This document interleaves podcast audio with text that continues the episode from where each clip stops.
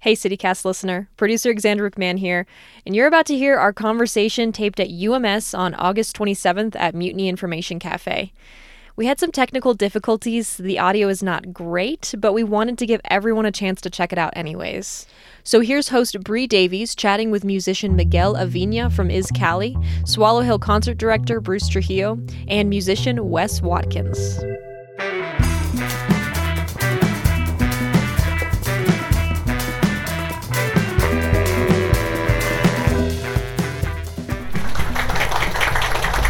So thank you all for joining me. Um, so I think I want to start with UMS itself because this is the sort of entity we're functioning in today, the Underground Music Showcase. Um, it's been around for many, many years.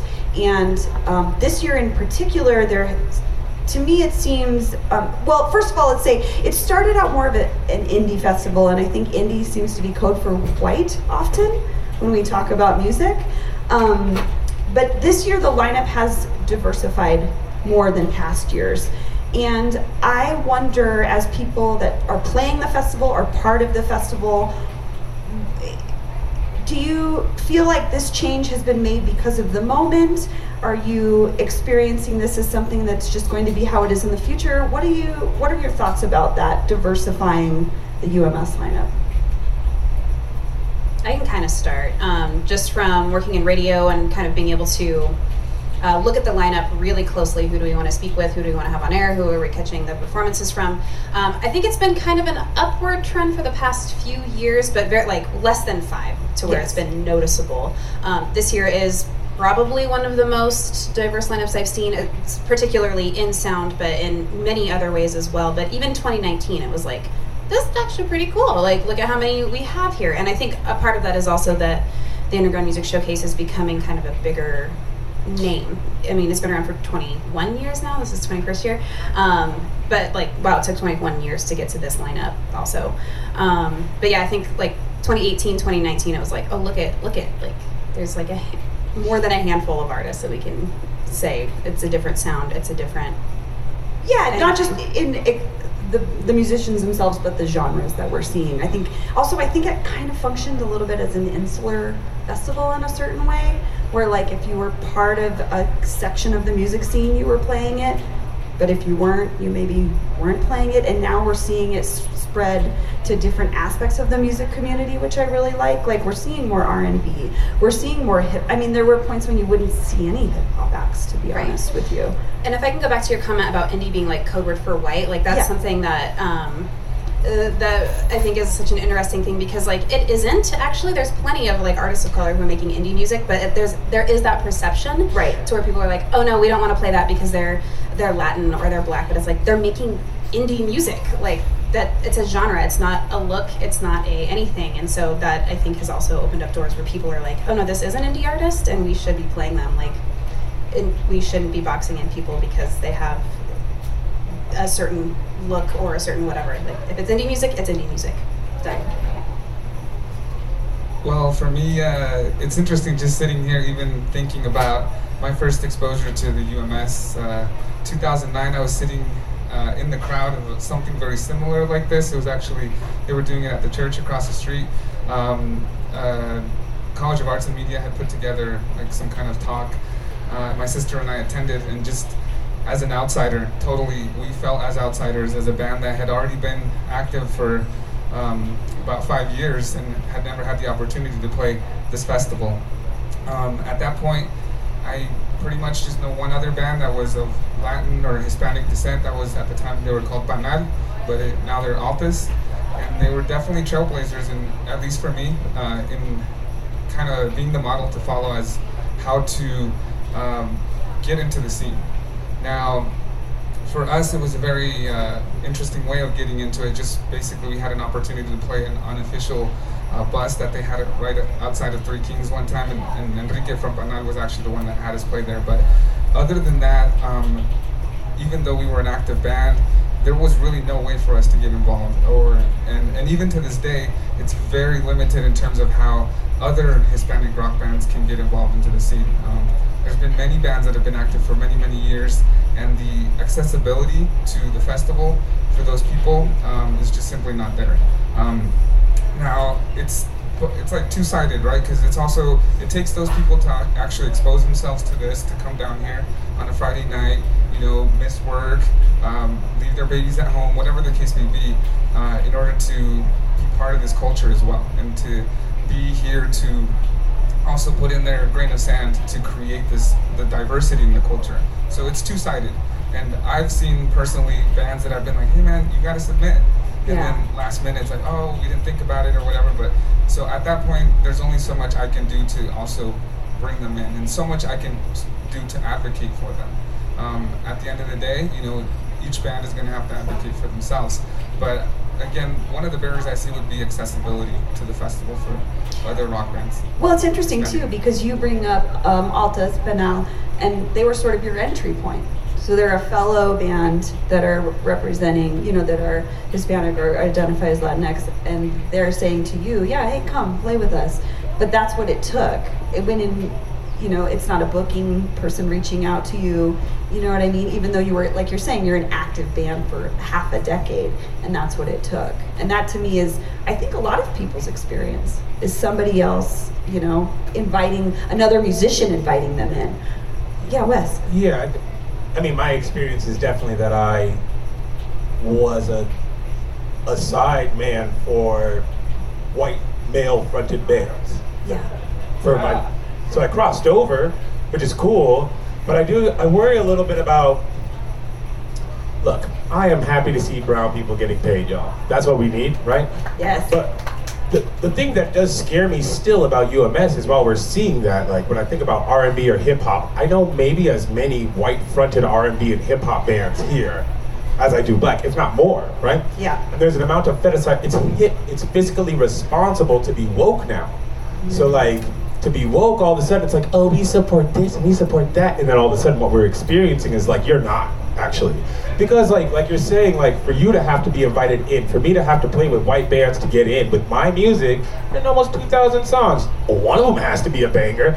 I like I I just think that like there is an amount of fetishization that exists in that because it's fiscally responsible for these people and I love you, UMS. But like, I do think that like maybe the best option is like, like cats like yeah, submit. You know, we all need like you said, like it's every band's job to do to. We gotta rep ourselves first. Nobody's gonna rep me if I don't rep me. But also, that is not the experience that white musicians in Denver have, mm-hmm. because white musicians rep white musicians. Yeah. So like at some point, I think that the yeah, the fetishization is getting it's a little weird, you know. And don't touch me, by the way. So you're saying like the tokenization of, like, oh, we've got an eclectic lineup this year. Like, Yeah, what does that mean? What You does know? it mean? What does it really mean? And so I have questions. One question for each of you individually. And Wes, I think I want to start with you because you kind of touched on it.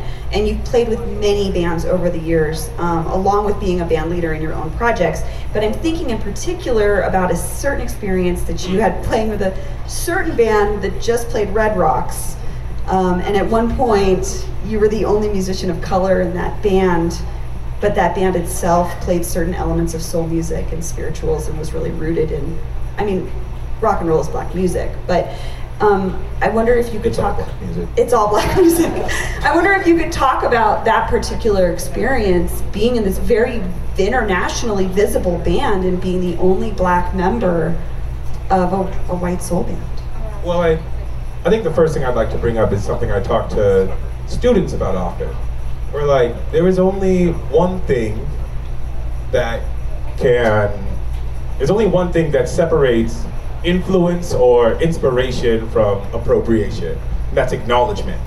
If you can acknowledge where it came from, what has gotten you to this point, then it's not appropriation.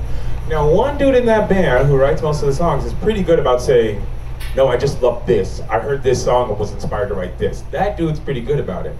But the crowd mm. would refuse to really acknowledge the fact that it was black music, you know, like, especially at the time where it's like, you know, I stopped playing trumpet because hashtag trumpet turned into something I didn't want to see. So I was like, I'm not playing trumpet anymore. I play flugelhorn, I play cornet. But I, especially around the time when that dude is like running for president, like the things that people would say to me were pretty off-putting, especially because everybody likes black music. You guys like folk?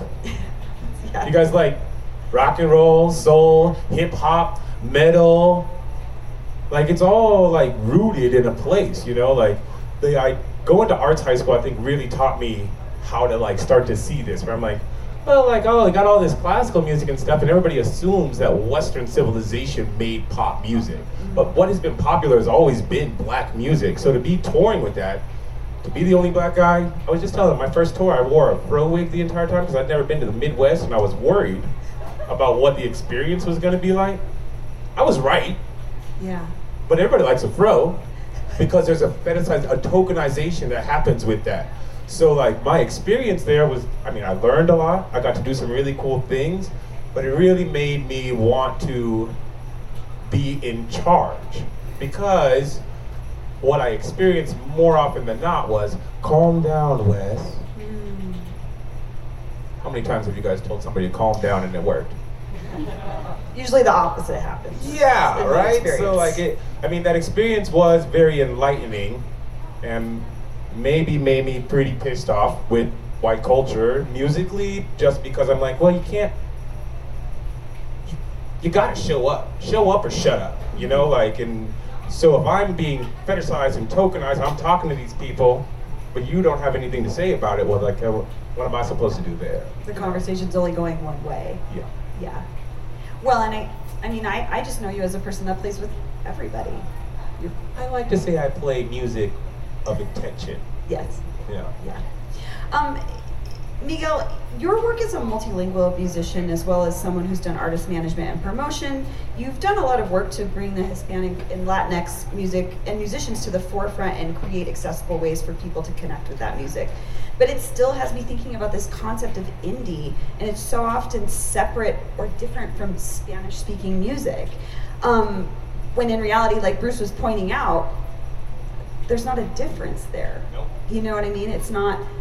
Bruce, you do a whole show about this on Indie 1023 where you highlight these musicians where in a perfect world they would just be part of the rotation of every, of every hundred percent. Yeah. Um, how do you feel about that separation, Miguel? Well, uh, as far as in, in my point of view, or at least from my creative side and point of view, indie for me would be a genre, really. Because in Mexico, um, there aren't indie bands. They, they play an indie style rock. And very much influenced by the indie bands of the, of the UK or the United States or Europe, whatever. So there are indie bands, and they do separate themselves from other genres in, in Mexico. So um, in the Latin and the Hispanic side of things here in Denver, there are some bands that are considered indie as a genre, but I always haven't like my dad's always had an argument with me when I've mentioned that when I when I've told people like we play indie rock or we have some indie rock influences, my dad says, well, everybody is indie indie rock because the, the word really is uh, stemming from independent, right? Being not signed or anything like that. So most of the bands in Denver, of course, are unsigned, and including the the ones in the Hispanic community. So um, I don't know. That that word doesn't really trigger me at all because I see it more of a, a, a genre. Um, but clearly, there is a separation on the American side of things or the Anglo, Anglo side of things, um, where I guess the UMS is is a little bit more rooted on representing indie bands or that genre, or at least was for many many years. Um, like Wes just mentioned, and you guys were mentioning that the, the diversity in the lineup has had an upward trend. Like in, in over the years, I mean, we played since 2011. I think was our first UMS, and since then, every year has has added more Hispanic bands or Latin influence bands. Um, but again, talking about tokenization, I mean, there was many years where I felt we were put in a position of not being able to compete directly with headlining slots of other bands that we felt we were comparable to in terms of like draw or just overall performance. Um, because we were singing in Spanish or because there was elements of our, of our band that was in Spanish. But I think it just over the years, just doing our job and just breaking through um, has really got us where, where we are now. Yeah. Bruce, can you talk a little bit about Especial, about your show on Indie 1023 and, and what you do with with that show and sort of its its existence within the bigger picture of radio? Sure. Um, so I created Especial because um, I am of mixed race. I am half Lat- Latin. um, and notice that we don't really have there's not there's not a whole lot of Latin bands within a regular log in a radio throughout the day. Um, and that's a shame because there's a lot of artists that fit right in that would sound exactly the same that you wouldn't know, but they're brown. Um, that's the, the fact of it. And also looking at the uh, at where we live. We live in Denver. We live in Colorazdan. Like we there there's a history here, by the way. Um, there's also that, um, which is still prevalent and it's unfortunate and like you said earlier a lot of these bands do fit right in and Yeah. it's unfortunate that you know like within the past year and a half, past six months, I take that back. Uh, I have had, I have been told like, oh, we just, I've never added a song in Spanish before into a regular lineup, and it's like, I'm sorry, like, one of indie, formerly open air, has been around for ten years, and then before that, you know, the people that have been working with me have been in radio for decades, and it's like this is the first time that you've added a song in Spanish, and it's not in a specialty show. So you brought up the dichotomy of like, okay, we have this show, it's centralized in new and independent Latin made music from around the Americas and right here in Colorado. Um, and it, it has to exist because these artists do need to be put in the spotlight, but they're not next to other artists that are just as big, sound very similar, sometimes not as good. Like to be honest, often not as good. Um, so like it's this weird dichotomy where we have to shine a spotlight onto these different artists, even though they should just kind of be Part of the bigger part of the bigger always. picture. Yeah, and that's I mean that's kind of the the hope, and thankfully, um, where I work, we have been able to add more, like noticeably more. Yeah. In my log the other day, I was like, oh my god, I'm like, there's like five Latin artists in this hour alone. That's so sick. But that has not historically been the case, and especially with indie, especially pardon me, but with like national public radio types of radio stations, that's not necessarily the case, and especially in Colorado. And it's such a bummer. Like unless you want to um, you know, especially it, unless you're listening to like a specialty radio station where it's like we're playing these artists all the time. But when we have independent, we're playing indie music, whatever the case is, it's usually like we're gonna play the Hold Steady and we're gonna play Pavement and we're, and I love those bands by the way, but like why aren't we playing Chicano Batman more often? Why aren't we playing Y La Bamba more often? Why aren't we, you know, I could go on, I could go on, and I do in a sense, yeah, but it's a, it's a bummer that, that it has to exist, but it has to exist to get these bands at least on air at 10 p.m. on a Wednesday. Yeah. Yeah, it's that. Sorry, Wes, did you have something you wanted to share? I was just thinking about the why when you were saying that, and I, th- I think like generic incarnations of what we intuitively do is safe. Like, why don't you see more brown people on the main stage at these festivals? Is because the generic incarnation of that is safe. You don't have to worry about the trauma that these people have experienced that created the art scaring people away. You know, like it's like a thing where it's like the generic incarnation people feel is safe. So I, I love you for starting that program because It's I think that's a thing. that- but that says a lot for about them, the audience not for me, too. not for you, not for any of us. Right, I was Yeah. like- not for Denver. You know, the audience skews white. I mean, Mhm. you've been walked down the street during UMS. A lot of white people.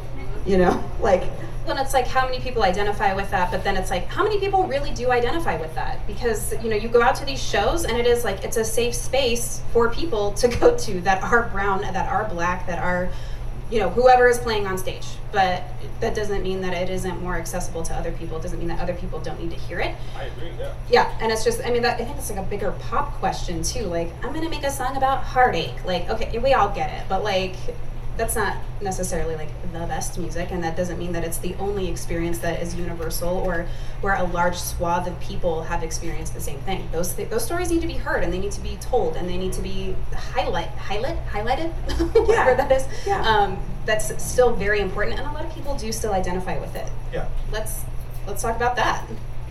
Well, and Wes, you, I know that you are actively working right now to create a space for black musicians to play together um, in an area of Denver, playing at the Meadowlark that was, you know, is in Five Points, which was a historically black neighborhood, which has seen a lot of change. What are you doing or what are you seeing when you are putting that night together? Well, it's fun because I there's accountability. The band holds me accountable. That's because they know I'm going to hold the venue and the audience accountable, and then the audience holds itself accountable. So there's accountability, and then they hold us accountable. It's accountability through. I'll stop the song and be like, "Hey, sir, sir, sir, that woman asked you to back up three times, and now I have to talk to you, so maybe back up or get the fuck out. You know, like, it's nice because that accountability hasn't existed. You know, when you have a jazz club open that books like 30% black headliners in a historic black jazz neighborhood, you can see the changes that have happened. I had to, I had to make that gig for that reason, you know? Yeah, yeah. And it is to go to the Meadowlark Wednesday nights. Thanks.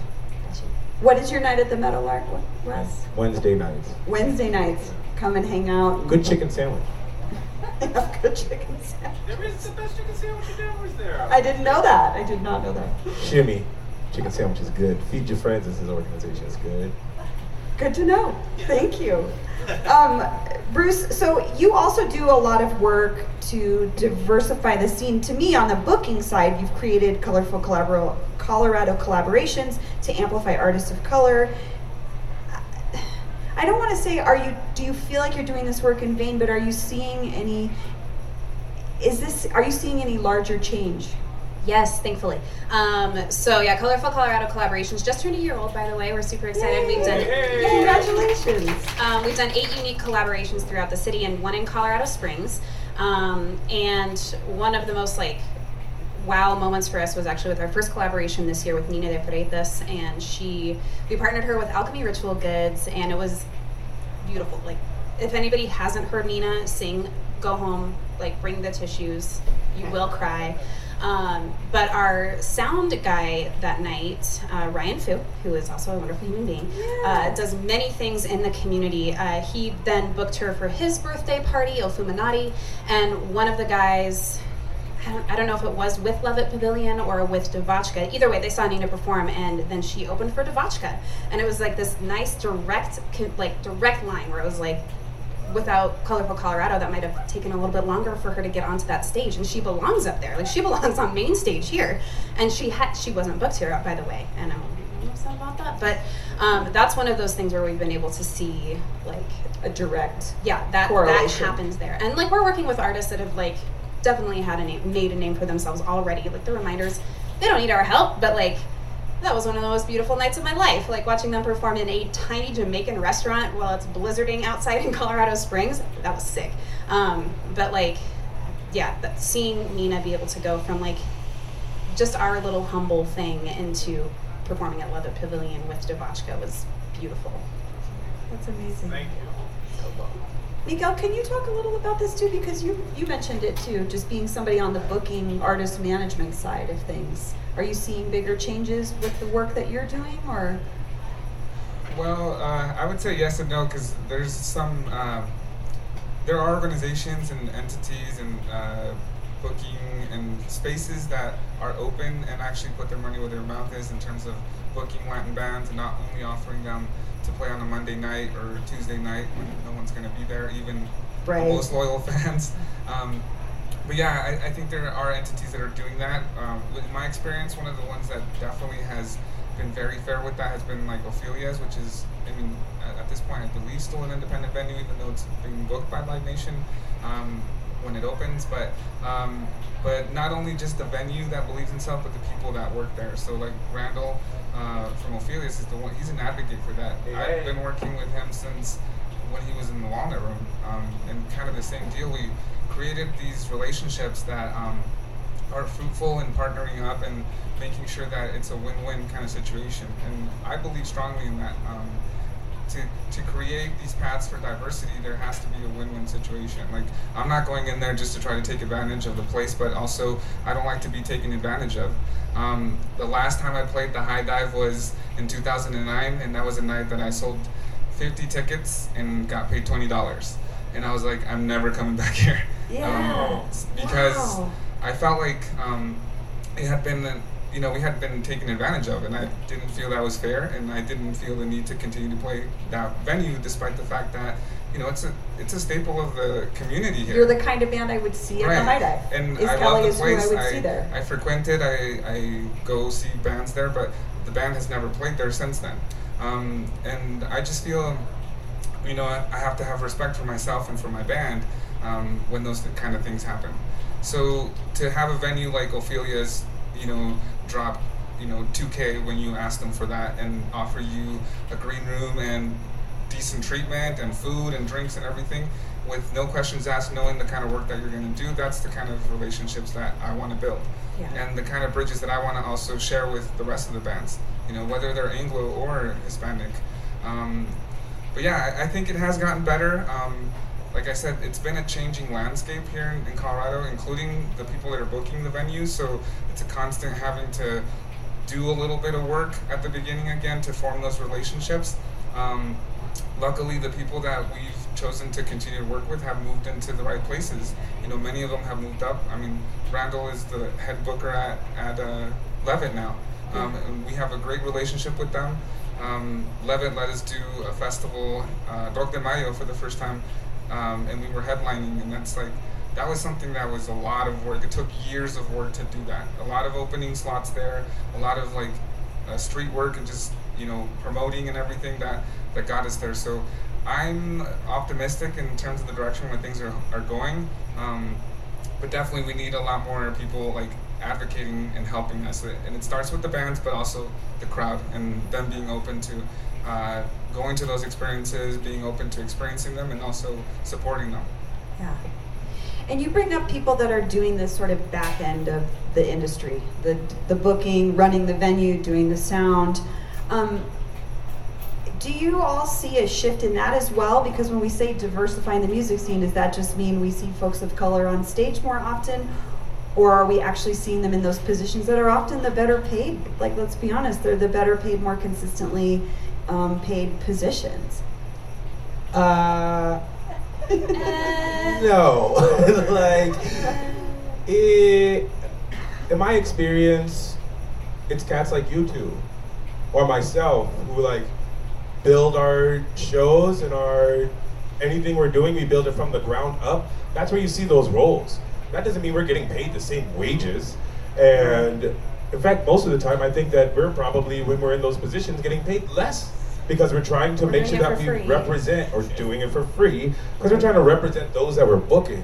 But like, I mean, I, I know that Herman's now is part owner by James, and that's a black man. I wondered actually, I just noticed Herman's lineup more There's often still was a lot of work to do. There is a lot of work to do at Herman's Hideaway. If you've been in Denver for a while, it's, I don't. It's interesting, but I have noticed more black artists playing there. Yeah, but now I mean that's part owned by a, a black man. But I, I mean, like, can you guys think of any venues in town that the head talent buyer or the manager or the owner are a person of color? I can't think of one. I'm like half, and I am now talent buyer, and that's like cool. Like you hired Yeah. a light tan oh. person, you Thanks. know. Yeah, I mean, I don't think it's it's very unfair. I think. Yeah. Yeah, I was talking with Celeste, who's my co-founder with Colorful Colorado Collaborations, and we're like, are there any venues in Denver that are owned, booked, run by a BIPOC person? And there are not. And so we're like, should we open a venue? Like, and yes, Yes, we the should. answer is yes. But like, okay, do we have the money? Like, no, we, Yeah. we're, we're also we're we're doing Colorful Colorado for free, by the way. Like, we're doing all this extra stuff for free because we believe in it and we need it to be in our community, and it is important work. But like, damn, like we don't we don't get funding for that. We don't get anything for like the other work that we're doing, and but it's it's providing this space, and so hopefully one day we will be able to potentially buy a venue. But then you also look at like the Aztlan Theater. There's like their their uh, taxes keep getting more and more and more down on Santa Fe, so they're Yeah. being run out, and it's like that is that's run by a brown couple, and they're so sick, and they're so sweet, and they're so wonderful, but like the building needs so much work on it. Like Yes. there's there's a lot of work that needs to go into that, and so like. What can we do to save those places? We have to do. The community has to come together to do that. But like, yeah, do we do we have enough money to do that? It's hard to No. with somewhere like the Aztlan because I know my husband Greg did a lot of work there booking some stuff a couple of years ago with Timio and Aurora, and they just don't trust a lot of folks for good reason. Yeah. Like, they don't trust, you know what I mean? They've been in the city for a really long time, so it's even hard to be an older Chicano couple running this venue and trusting that because we've this is something else I want to talk about too is like AEG and Live Nation are the two. So if you're not familiar with how booking works here in Denver, AEG and Live Nation are the two main major bookers of the big shows and the big venues. Um, what do you what do you what is your all's take on them in general? Do you feel like they're doing any of this work that you all are clearly doing for no money? Well, there, I will say, I mean, our relationship with AEG uh, has grown over the years. It started just because it was a token kind of deal, like, oh, we're a, you're a Mexican band. Oh, you know how to talk to Mexican people? Yeah, you can help, help us sell some tickets. Um, it started like that, Yeah. um, and it took a long time to like work. I think a lot more work than I was seeing other bands put in in order to get to certain places. Our very first show at the Bluebird um, was with Rubedo, and that was the first time that they semi trusted us. They were like, "Yeah, you've been playing for this long, and I know you can draw this amount draw, of people, yeah. but we don't know if we can trust you." Like even with all the work we had put in, um, and I mean, Greg will tell you the deal wasn't even that sweet. We could have got a way better deal somewhere else, but it's also part of putting in the work and and also kind of, I don't know, I guess taking one for the team, if, if so to speak, to say like, this is how I'm gonna get my foot in the door, and once you see me here, then you're really gonna believe in me, or it's time to move on and work with somebody else. But luckily, the people that I work with there, um, the relationship has has been again a win-win. We've gotten a lot of opportunities to open and play places that a lot of bands haven't because we put in the work, and not only because we're a Mexican or a, like bilingual band. Um, so it's been nice to see that that's being uh, respected. But I will say it took a lot of extra work.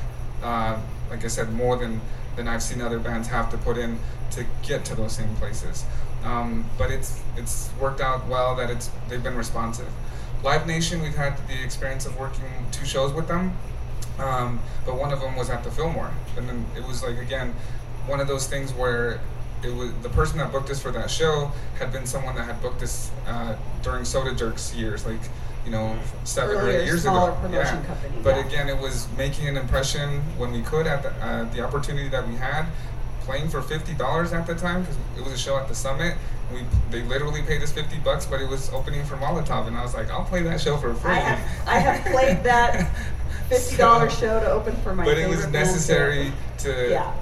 Years later be like, hey, can we open at the Fillmore? They're like, there you go, you know, So because we know you've done the work The and relationship is there. Right. Yeah.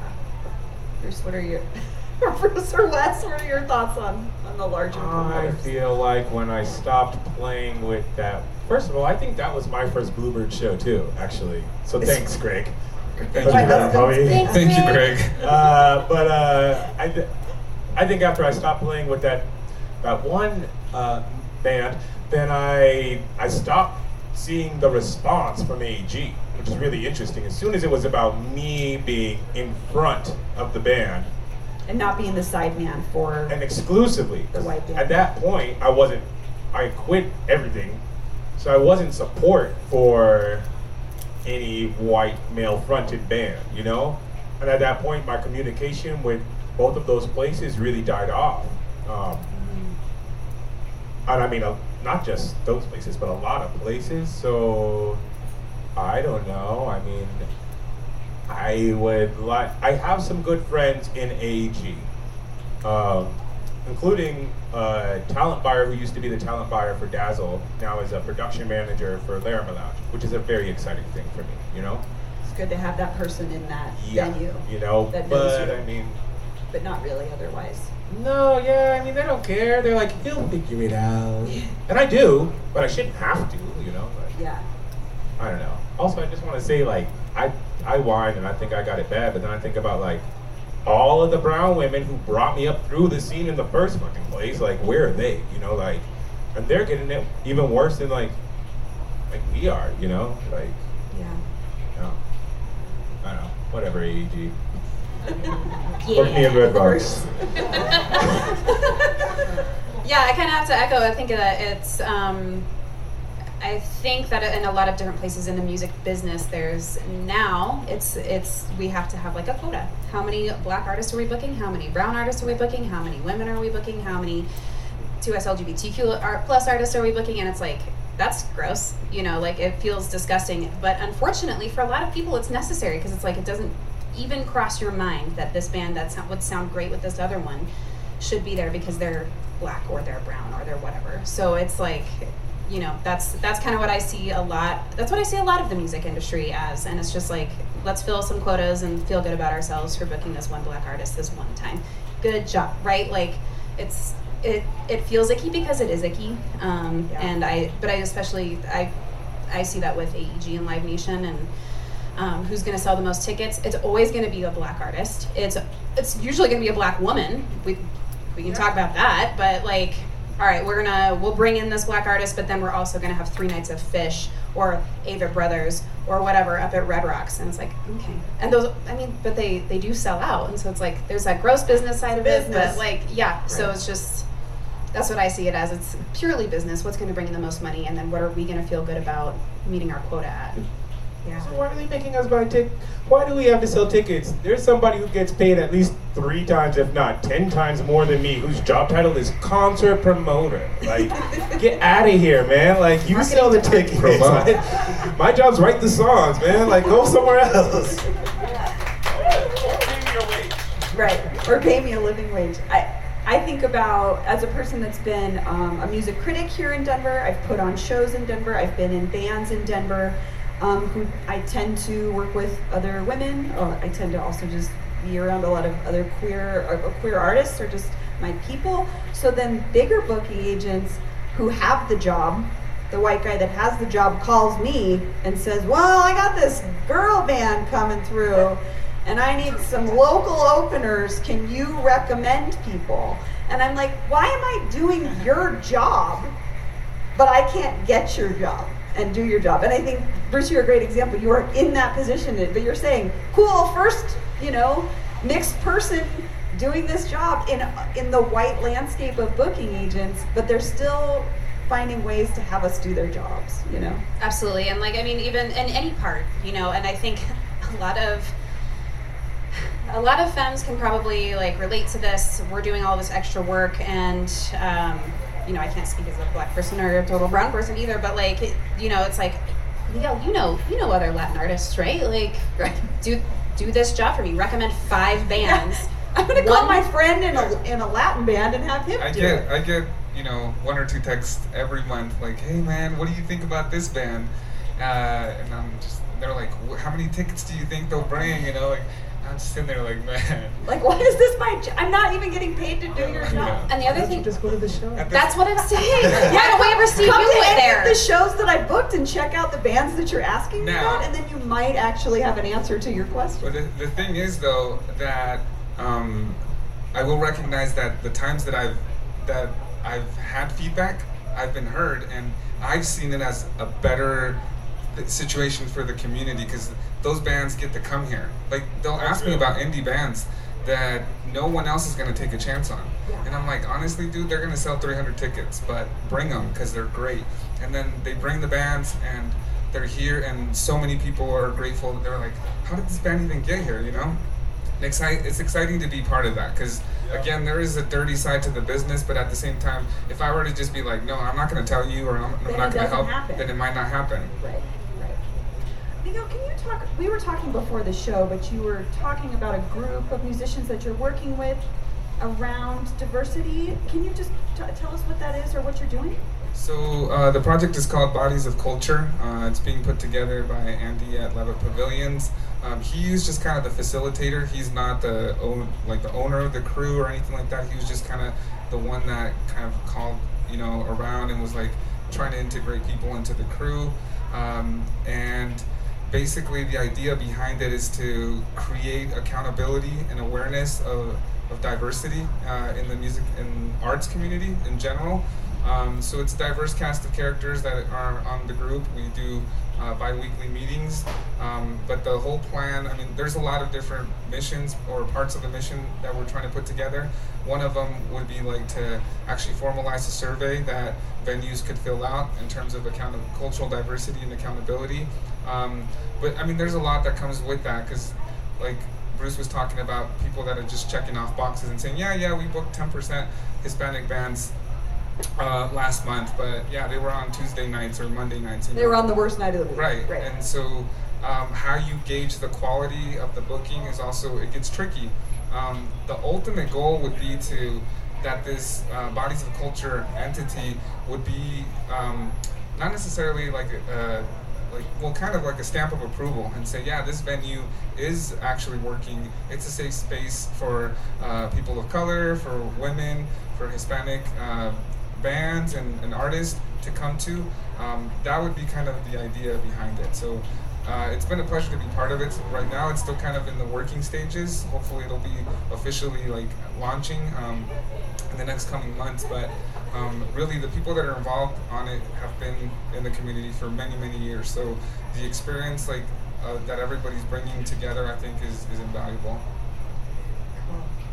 If you all could, if one thing could change tomorrow about the music scene, or you could see one major change happen um, that would make things better, you think, for the artists in general, what would it be? I know that's a big, broad question. It's the same thing that it would be for life in me. I would never find myself in a homogenous room because it's not interesting. It's boring.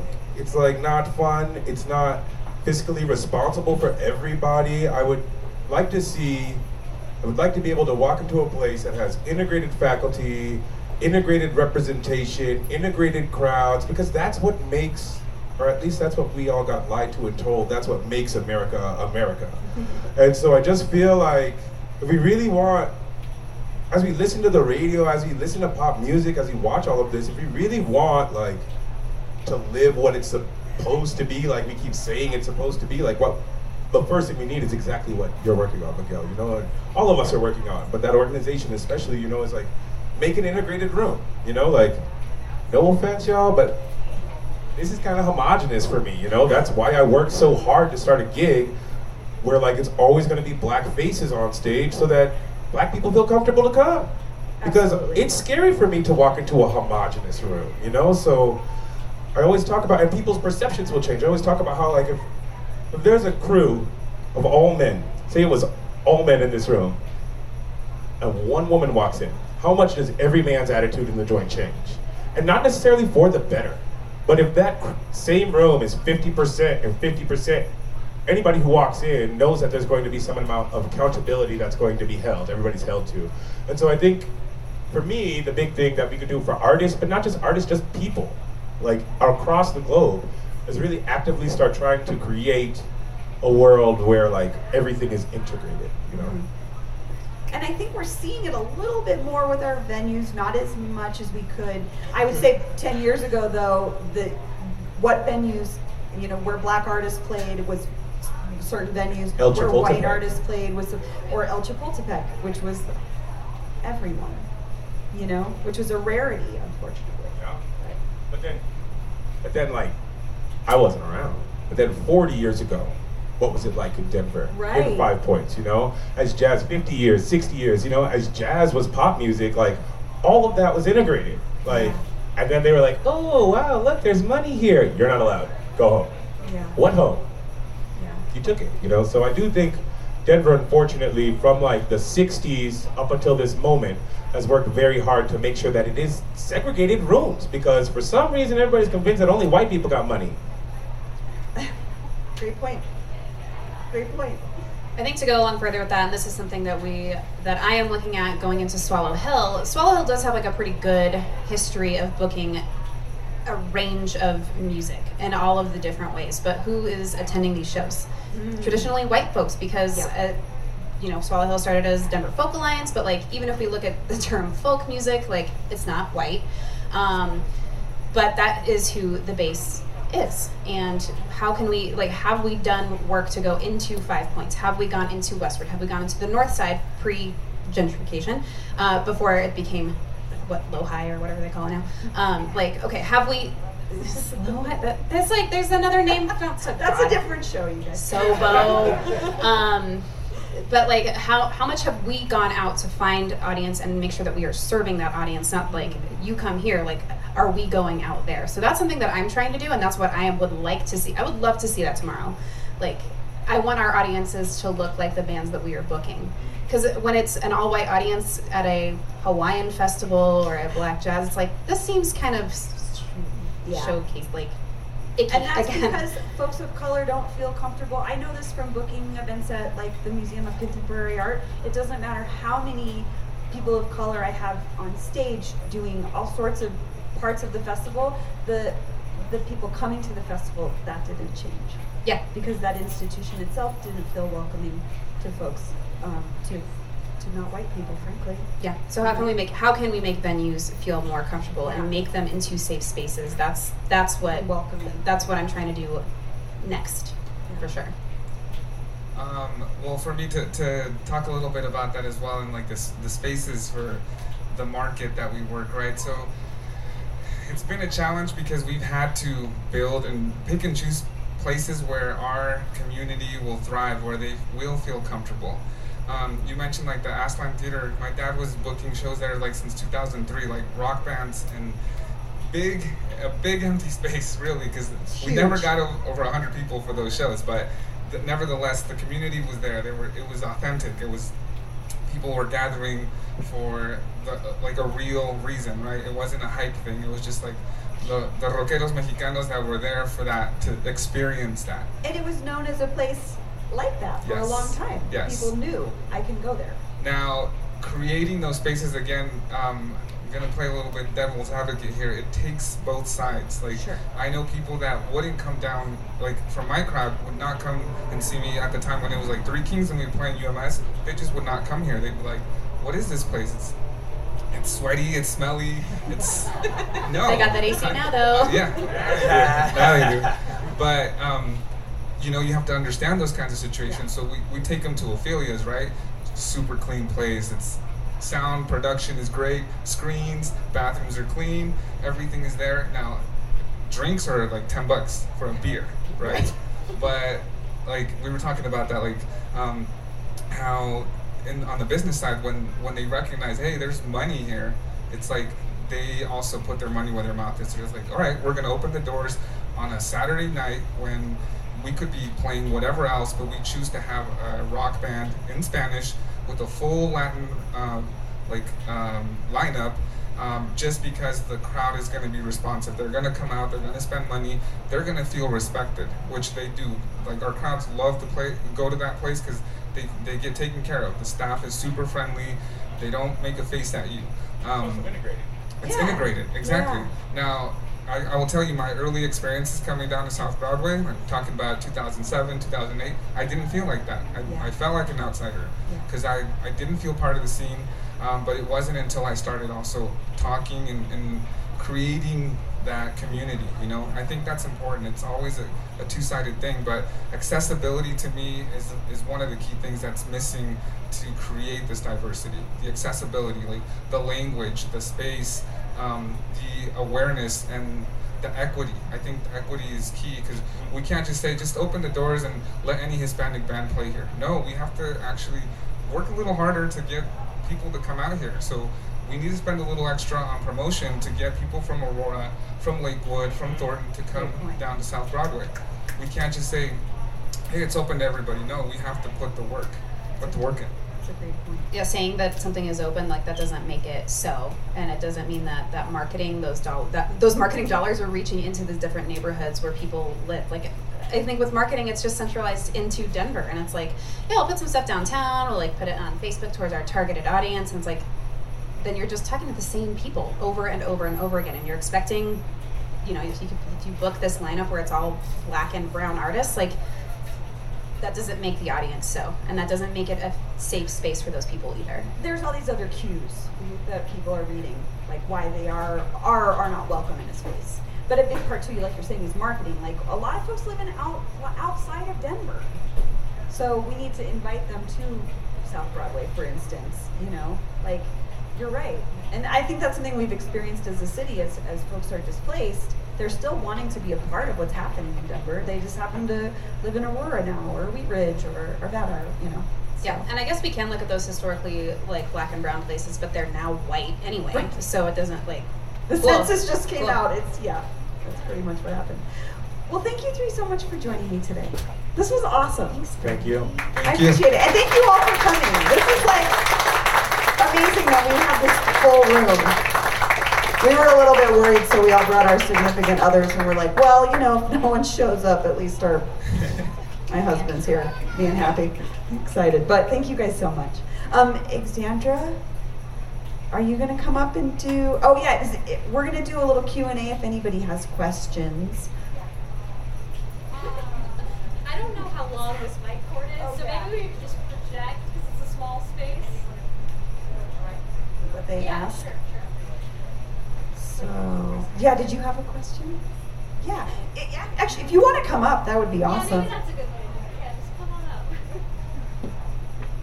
Hi, first of all, thank you so much. My name's Liz. I just moved here from Oakland, California. And I, this is the first moment I felt at home since I moved here. So thank you for, for introducing this and putting this conversation together. I've also been in the music industry for over a decade. Um, I wanted to hear your perspectives on block programming, on the pros and cons both for broadcast as well as live performances. Um, back in the 80s and 90s, there used to be these crazy bills with all different genres. and you get a really mixed crowd for that. And I feel like that's changed quite a bit. Um, and yeah, just love to hear your perspective. So you're asking like block programming, like types of artists playing together, or Yeah, like the Latin Hour or when Taco Tuesdays and a mariachi band, like that type of stuff. thank you. Oh, okay. Yeah, what up, guys? looking at you. Hey, okay, so actually with both of those, it's really interesting. Um, so I kind of touched base on it with like Especial and having like these specialty hours, and we see it with a lot of different things. Like if there's a full hour of music with women in it, it's a specialty show. But if it's a full hour of men in it, it's radio. Um, so, like, but that seems to be like that's the case across the board, right? And it's like if it's an all black lineup, it's a special type of thing versus an all white lineup, it's a show. Like that is a problem but then we can go further into genres right? And that's a beautiful thing about the diy space is that like you get all of those different genres you're going to hear four or five different types of things in one night and you're going to discover something new you're going to like you're going to be inspired by something different and it is going away. And i think part of that is like how are we going to keep the most listeners? How are we going to bring in the biggest audience? And like intuitively we can say if we book these five different acts like we'll say three because five is becoming too long for me anymore. I'm a grandma now. Um, but you know, if we have these three different genres, maybe a couple of different people from each one is going to come, but it's not going to be as much as if we have like this one block of like, we'll say like Weezer and Fallout Boy and whatever that I tour was is, right? that show, like Weezer, Fall Out Boy, and Green Day. I think it was. Yeah, maybe. I yeah, like, yeah. okay. that's- a high. You, you want to make some money?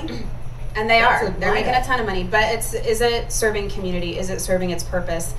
No, absolutely not. And it does that with radio too. And there's a whole reason why radio all sounds the same. There's a reason why you can tune at eight in the morning and five at night and hear the same goddamn song three times in the same hour. You know that that it's a formula, and it's because most people will listen. Um, but is it serving the community? Is it serving what it's supposed to? Not necessarily, but there's a, that, that's why we still have community radio. That's still that's why we still have DIY spaces and independent venues and those types of things. And it is super important to be able to branch out and like say we're actually going to do these different things because we need to. And what's really wonderful, especially about the Denver music scene, welcome by the way, um, is that Denver is super supportive. I love hearing like you hear a new band and I there will be a new band and I'll have four or five different other bands be like, Have you heard these guys? Have you heard these guys? Like check them out. They should be on your radio show. And it's true, they're great. And but you know, they wouldn't I wouldn't have known about that without these five other people telling me. But they do step up and say like yeah, you should book this band, you should play them on your show, giving up that slot that they could have. Um, and I, I will say it normally happens from other BIPOC artists or femme artists or whatever, but it is growing. Um, I think, you know, there's there's always that business side, which is why we have to have that block programming and why we have to have the thing that kind of sounds the same and looks the same all the time. But those spaces are super important and we have to fight to keep them going. And I would say we do in Denver. We in Colorado we have a pretty cool independent radio uh, landscape. We have KGNU. We have um, the Drop is a new a newer one from KUVO, which is like the most wide variety of hip hop I've ever heard in my life on the radio. It kind of blows my mind what they're playing. Um, also, um, like Bruce's show, uh, Especial and Indie 1023. So we have a lot of ways to support that, but it isn't by any means the mainstream part of the radio for sure. Colorado does, by the way, have the most um, community stations out of any other state. It's pretty great. We're pretty cool, Colorado. That's awesome. Any other questions? No? Cool. I know nobody's asked this, but my band is playing tomorrow. Oh yeah, I want you guys to all promote what you're doing this weekend. Great. So my band is playing. iZCALLI is playing tomorrow night or midnight at uh, Stoney's Cantina. Um, if you've never experienced my band, you should come out. It's going to be a fun show. Super Wes fun. actually plays uh, uh, with us, so he'll be there as well. Um, but yeah, come out. I got some goodies for you. They're in my car. I'm going to bring them back out here so you don't forget about the show. So it's, it's- Thank you, that's Miguel. shameless promotion. That's what I like Please to do. do. Please promote. Yeah, and when do you Also- My other band is playing tonight at HQ at 10:40, I think. At HQ, okay. HQ. Old Three Kings. Old Three Kings, the The artist formerly Kings. known as Three Kings. Yeah. And then, um, Bruce, where can we find you or? where do you wanna Indie come out? 1023, yeah, Indie 1023 is here all weekend. We've got a tent kind of over by the showcase stage. Um, listen to Especial 6 p.m. on Sunday night. It's all UMS artists, uh, the Latin UMS artists, so you can hear Scotty on it. Um, a live recording actually from the Levitt Pavilion. Um, and yeah, we're going to be around. I'm going to be going to a lot of different different spots. Um, yeah, I'll be around. Awesome. And you can catch CityCast Denver on any place you get your podcasts. Um, you can visit my friend Peyton at the back. Um, she would love for you to sign up for our newsletter. She writes it every day. I edit it every day. It's fantastic. I learn something new about the city from Peyton every day. Um, and you can find more out about what we're doing there. So um, it's citycast. Dot, oh gosh, what is our Denver.citycast.fm. denver.citycast.fm. Thanks, Alexandra. Thank you all for being here. This is wonderful. And thank you for meeting me. Thank you guys. Good.